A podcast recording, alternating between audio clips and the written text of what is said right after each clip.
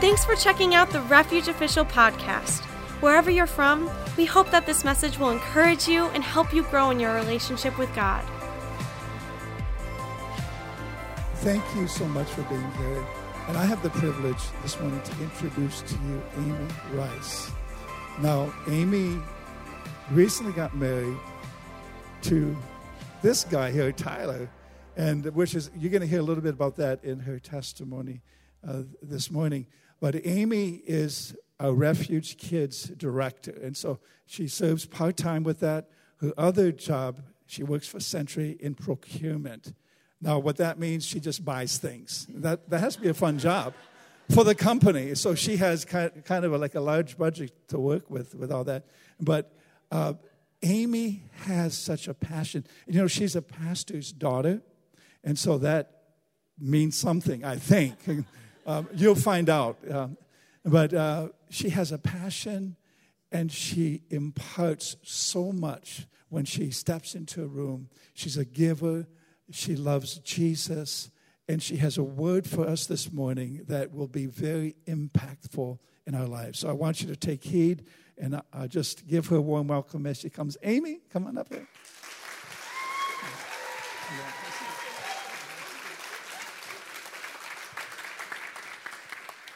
Well, good morning. Good morning. I was a little worried just for a second that he was going to steal part of my message, but no, I'm just I'm just teasing. Um, first of all, before I even get started, I just want to say a big thank you to Pastor Matt and Pastor Deb for the opportunity. Thank you for entrusting me with your dear congregation. Um, it means a lot and it's a privilege. I'm a little emotional because his introduction, you know, I always say I'm not a super emotional person, and then I find myself in these situations getting emotional. And so I appreciate your words, Pastor Matt, very much. Um, before I um, even get started, I just want to start out with a word of prayer. So, Lord, we thank you for your presence in this place this morning. Father, we thank you that what we walked in with, we don't have to leave with. We thank you, Lord, that you are here, that you're moving, that you're alive, and that we get to encounter you. We get to have a relationship with you. And so I thank you that as I share this morning, it's your words coming through my mouth. And I thank you, God, for who you are. In Jesus' name I pray. Amen. So I just have to confess, first thing this morning, I get a little excited I told the sound booth it might be a good, t- a good idea to turn my volume down a little bit. So, um, but I'm, I'm really excited to be here for multiple reasons. You see, I was not created for quarantine. I don't know about all of you, but I am 97% extroverted. You can ask my husband, he will confirm that. I need the people, I love the people, and when I'm away from the people, it gets challenging. So, I am really excited. And I'm excited because um, my topic this morning, which is choose joy, is a journey that God has brought me on for a very, very long time. And um, it, you know, 10, 12 years of choosing joy. And so we're going to dive into that. But first, I want to talk to you a little bit about the, the scripture that I would like to read, which is out of Nehemiah. So if you brought your Bibles or you have your little electronic devices, we're going to go to um, Nehemiah chapter 8 we're going to start um, in verse 8. But before we do that, I really like when I am reading the Bible to understand what's going on. When I find a scripture that really speaks to me and really comes alive to my circumstances or my situation, I like to know what's going on around the time that that scripture was, was written. And so, um, let's understand a little bit about what happened in Nehemiah before we read the, these scriptures. So, what happened is Nehemiah is approximately 1,000 years after the time of Noah, and it's about 400 years before Jesus. So, that's the time set. And what's going on is the nation of Israel and the Jewish people are sitting in a desperate state. So their city is in complete ruin. They're in the process of rebuilding it, but it's taking time. It's not rebuilt. Their temple, their beautiful, Solomon's beautiful temple was destroyed. There are people who had been in captivity for 70 years. Now, I was in quarantine for like, what was it, Pastor Matt, 60 days or something, and that felt like 70 years to me. 70 years 70 years of oppression, of slavery, of living in a different land. They were plucked from their promised land. So now they're back. Nehemiah returned to the promised land um, with a remnant of people, and they're sitting in this city. And imagine being surrounded with devastation. And at the time, they're in the process of rebuilding their walls. And in that day, walls are a sign of security, they're a sign of safety, they're a sign of protection. They, they have no walls, they have no temple. And so they sit in a desperate state. Everything is destroyed. And then here pops on the scene Ezra. Ezra is a priest. He's the anointed one to share the law. The law at the time is the word of God. So he's there to share the word of God to the people. They're all gathered, kind of like we're all gathered today. Ezra pops in the scene. And this is what Ezra shares. They read from the book of the law of God, making it clear and giving the meaning so that the people understood what was being read. Then Nehemiah the governor, Ezra the priest and the teacher of the law, and the Levites who were instructing the people said to them all, This day is the holy Lord your God. Do not mourn or weep, for all the people had been weeping as they listened to the words of the law. Nehemiah said, Go and enjoy choice foods, sweet drinks, and send some to those who have nothing prepared. This day is holy to our Lord. Do not grieve, for the joy of the Lord is your strength. The Levites calmed all the people, again saying, Be still, for this is a holy day. Do not grieve. Then all the people went away to eat and drink, to send portions of food, and to celebrate with great joy, because they now understood the words that had been made known to them. And what I love about that is they understood the words that had been made known to them. And that's a little bit of when we're reading our Bible and we dive in and dig into the context around what's around it. It's understanding the words that have been made known to us, okay? And that's why I love understanding the, the context of the scripture. There was so much happening, there was so much going on. We get to see what was happening, the conditions of the heart of the people in that time. And um, imagine they're coming out of oppression captivity. Their city is in ruin, but they chose to walk in joy. They chose to walk in joy. And this morning, today, we are going to learn about choosing to walk in joy. But in order to choose to walk in joy, I think it's important for us to know and understand what joy is, okay? Now, I don't know about you, but sometimes I get happiness and joy mixed up. Okay? So, happiness is defined as an emotion. It's in which we experience feelings ranging from contentment and satisfaction to bliss and intense pleasure. Happiness is Judy Hill dropping off the most delicious barbecue pork ribs at Tyler and I's house this week. Let me tell you, there was a lot of satisfaction taking place as we ate that meal. If you don't know Judy, you need to get to know her. It was happiness. It was bliss, okay? Um, happiness is your husband treating you nicely and bringing you flowers and, oh, complimenting you because you're pretty. That's happiness.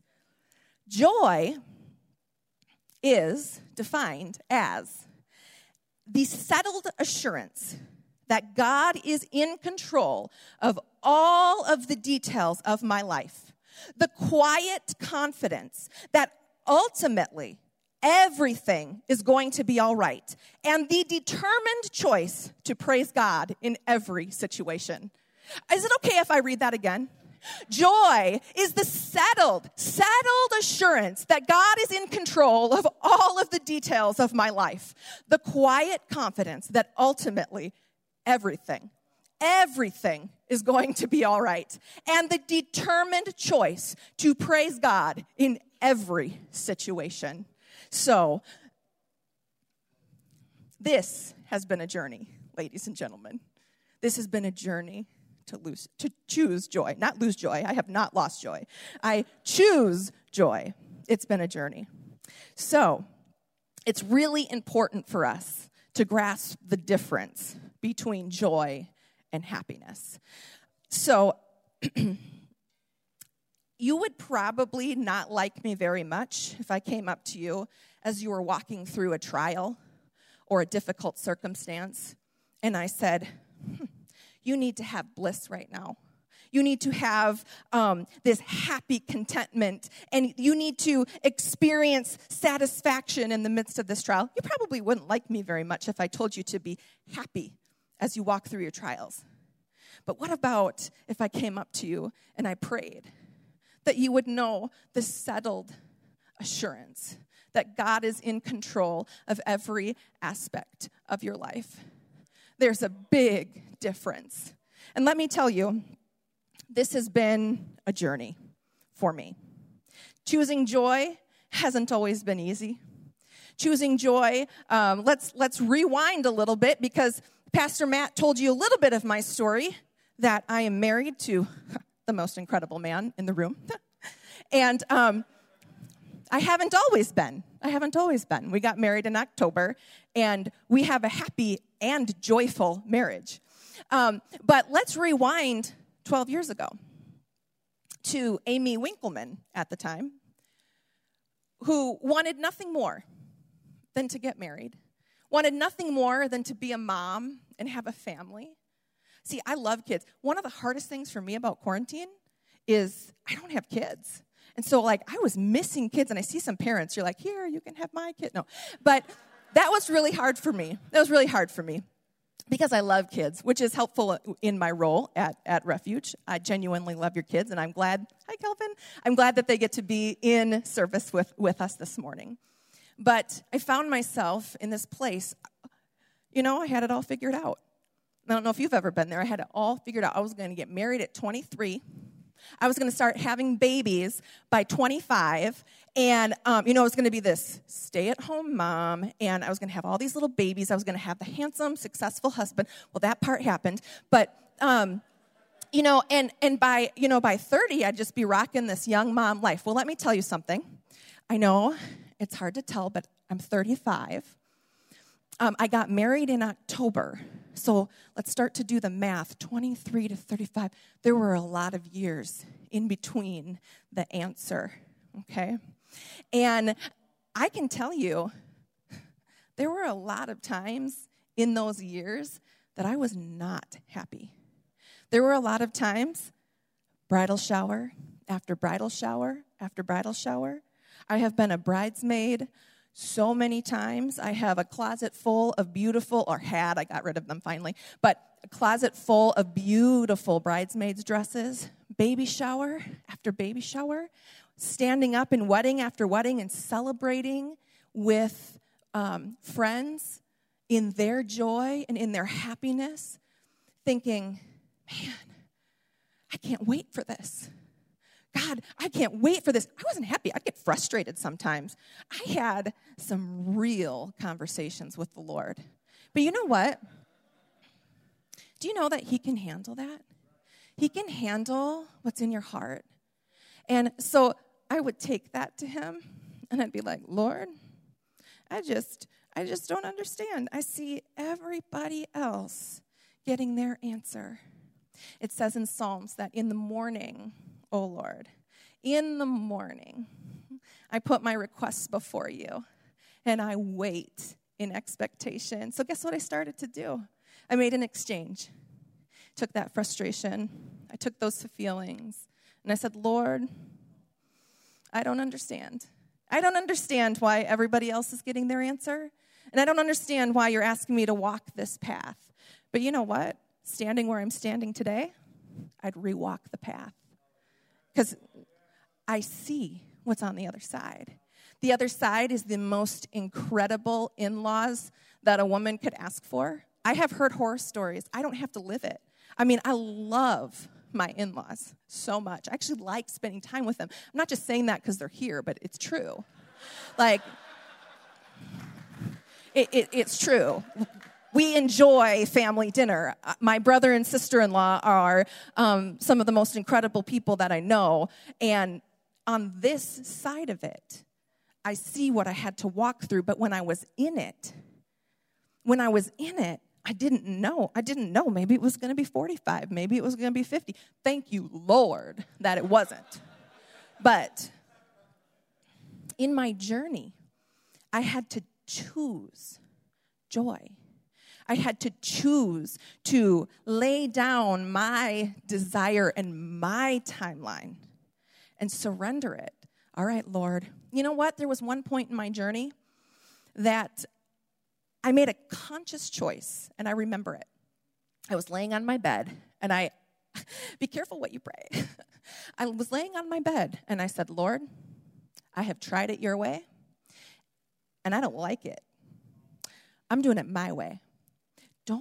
Don't that.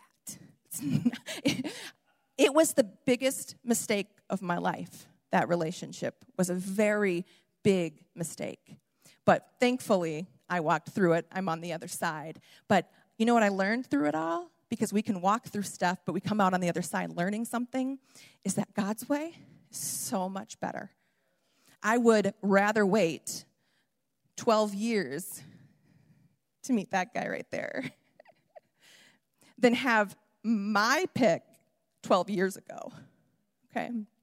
So, um, but what did I practically have to do in that time, right? In Psalms 19:11, it says, "You make known to me the path of life. In your presence there is fullness of joy. At your right hand are pleasures forevermore." So what I had to do is I had to step into turning off the noise, stopping the comparison, and leaning in to who Jesus is.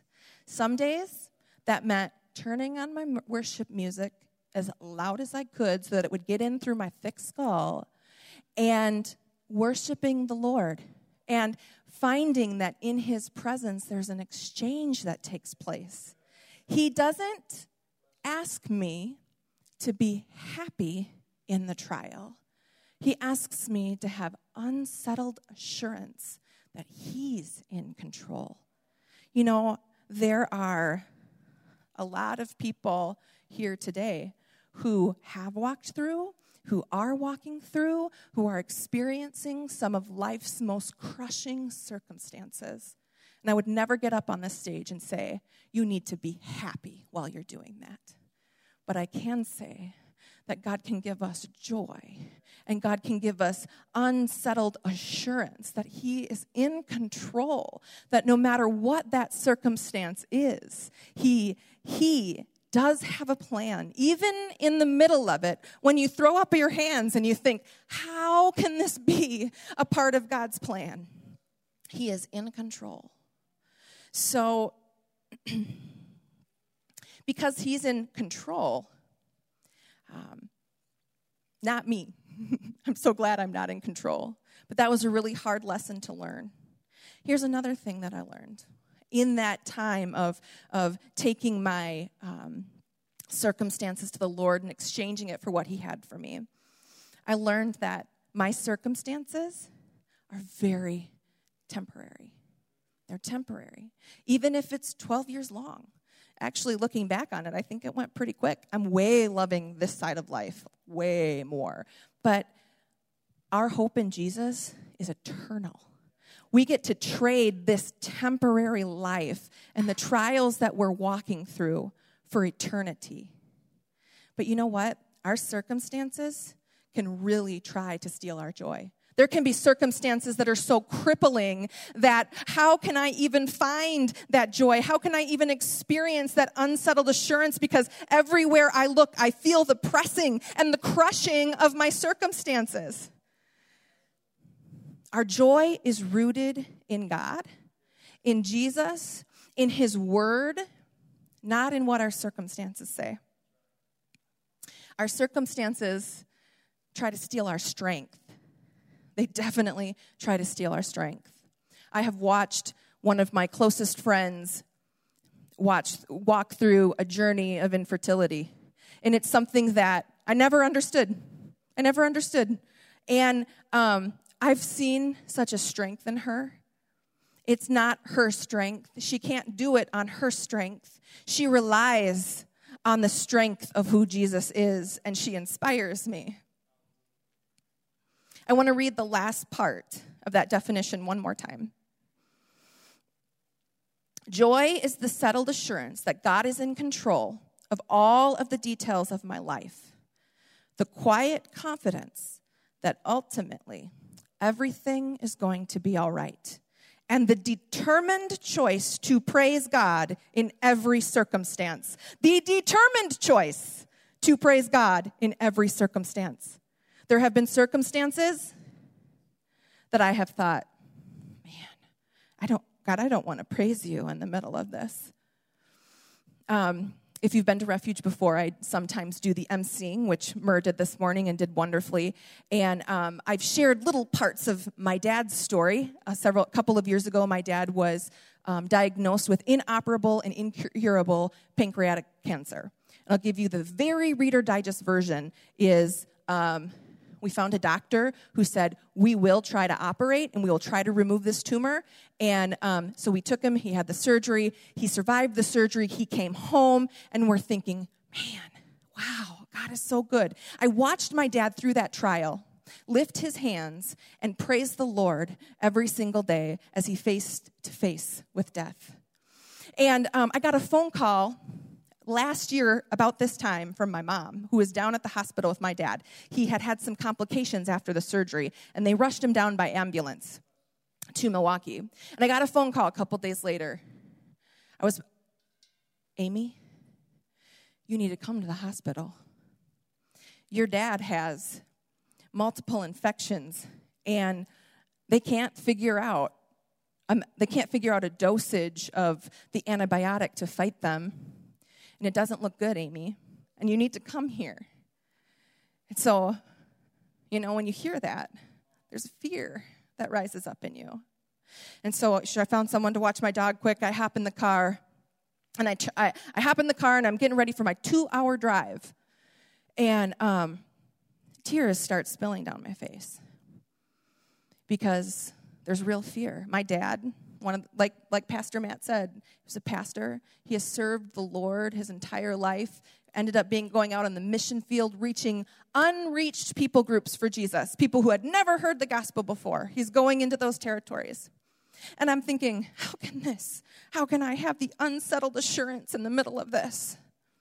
And I made a choice in that moment. I could have spent the next two hours crying out of fear for what I'd find, but I turned on my worship music and I lifted my hands and I said, God, you're faithful. God, I believe you're sovereign. I believe you're working out a plan. I believe that you, I believe that you are working my circumstances even when I can't see it. And we just lifted our hands today and we worship that. We sing those songs because we sing it because we know who God is and what he is able to do. But there's a lot of us who've walked through circumstances and the outcomes have been crushing. Our circumstances are temporary. His joy is eternal. That joy is eternal. Maybe today you walked in here and you're feeling some very hopeless circumstances. Maybe your plan, the plan that you had for life, isn't lining up with God's plan. That can be so hard when you see everyone else's happiness working out and you're just like, God. But we get to tell our feelings to get in line with the Word of God. And so today, may the God of hope fill you with all joy and peace as you trust in Him, so that you may overflow with hope by the Holy Spirit. And remember, He's not asking us to walk through trials with joy. Excuse me, whoop, He is asking us for joy, not happiness. that was a little slip of the old tongue there. He is not asking us to walk through trials with happiness. He is asking us to have joy in the fact that He is in control. We also say, He is the same God today as he was the day that he raised Jesus from the dead. He is that same God, and we have access to him through our relationship with Jesus. Maybe you've walked in and you've been watching the news and you've been on social media and you you just feel the weight of the world on your shoulders Let me tell you, I've known for about a month that this would be the that this is the message that that um, God wanted me to share. And this past month, He has given I have I have found multiple opportunities to choose joy in my circumstances. In tough circumstances, in heartache, in difficult trials. But let me tell you something. When you get in the practice of choosing joy, happiness comes just a little bit easier.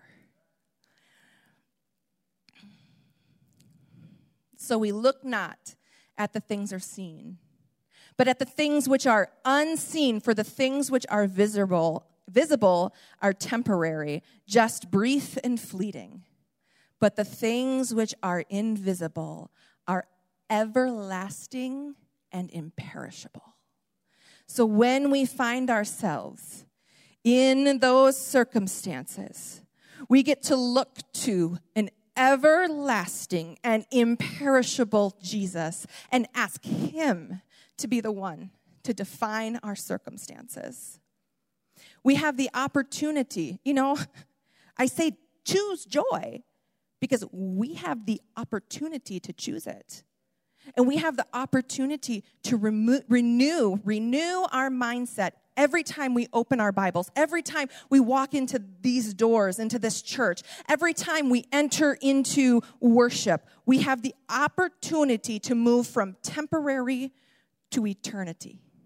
And how we do that, we've got to quiet the noise around us. Ever, eh, has anyone ever found themselves like in a little bit of funk? Maybe it's just me, in a little bit of a funk and you know your mood's a little bit off and you just read your bible and it's not really speaking to you and you ever find yourself in that place find yourself on social media scrolling through everybody else's life and seeing their highlight reel and comparing it to, to what you've got going on Com- putting we have to get into the practice of putting our focus on who jesus is quieting that noise. Kids, there's some kids in the room today. And some of you might get frustrated sometimes when your parents say, No, you can't watch that. No, you can't listen to that. No, I don't want you playing that video game. Do you know that they don't do that things, kids, because they're mean? They don't do that those things because they're mean. Our brains are like a computer chip. Like we have this bundle of nerves at the back of our brain called the reticular activating system. And it is the little bundle of nerves that makes your brain a computer chip. Because what comes into you is what goes out of you. And what this RAS does, which is the reticular activating system, is it, in the, in the moment of crisis, it moves you towards your dominant thought. So if your dominant thought, if my dominant thought is binging on the good old Netflix all day long, scrolling through social media, comparing myself to everybody else around me, when I'm in a moment of crisis, what is going to be the thing that my mind moves to? Is it going to be that Netflix show that added nothing to my life? Now, don't get me wrong, I watch Netflix, I love TV. There's nothing, I'm not saying don't do those things. But what I am saying is we have to make sure that we're putting ourselves in a place that we're encountering Jesus. Our brains are a computer chip. So, kids, don't get mad at your parents when they're trying to create an environment for you, for your brains, and for your minds. What else can bring us joy other than Jesus? I don't know about you, but I've walked through things that my strength and I'll ask the worship team to join me up here. Um, I couldn't walk through it in my own strength. Couldn't walk through it without knowing who Jesus is. There are people in this room who have walked through things even harder and more heart aching than I have. Maybe you're here for the first time today and you walked in and you're like, I didn't know I was going to get this, this happy, loud talker. But the beautiful part is Jesus is in this place. He's in this place when we walk in, and He's with you as you go. He is the everlasting and imperishable God. And we get to exchange our temporary for his eternal. And so I would like to pray this morning.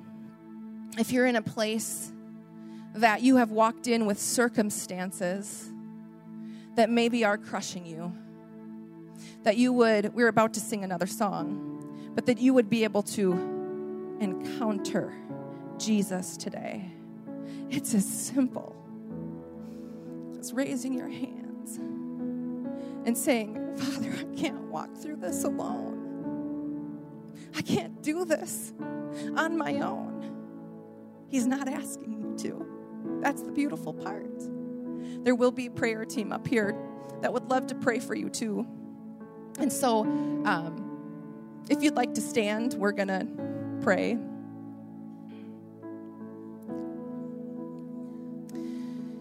Father, we thank you that in this place you are here. The same God who was, is, and you are here. And so, Father, we welcome you into this place, into our circumstances. And Father, I pray for each person in this room who is feeling the weight of anxiety, the weight of addiction, the weight of hopelessness. And Father, we ask you that today would be a defining moment, that we would choose to walk in joy, that you are in control, that we would lift our hands and we would worship the God who is and who was and who is above all things, who can do all things. He is greater than anxiety, He is greater than addiction, He is greater than financial hardship and marital hardship. And we invite you into this place. Well, we know you're here in this place, but we invite you into our circumstances. And we say, Father, not my way, but your way. We know that you have started a work in us and you are not finished. And so we thank you, Lord, that we are in the process and we choose to engage with you and ask you to do your miraculous work in us. In Jesus' name. And I couldn't come up here and speak this message without giving you the opportunity to know who Jesus is and giving you the opportunity to enter into a relationship with Him. So, with every head bowed and eyes closed, just want to ask if there's anyone in this room who doesn't know Jesus but would like to start a relationship with them today to just slip their hands up. No one's watching. It's okay. And I'm going to pray for you. And if you guys would like to pray with me, Father, we thank you that in this day, we have new life in Jesus. We lay down our previous choices. We ask you to forgive us our sins. And we ask you to give us new life in Jesus. Today, I have a new perspective. And it's your perspective. In Jesus' name we pray. Amen. I'd just like to encourage you that if either of those two prayers tugged at your heartstrings, there will be people up here that would love to pray with you. If you want me to pray with you, I would love to pray with you.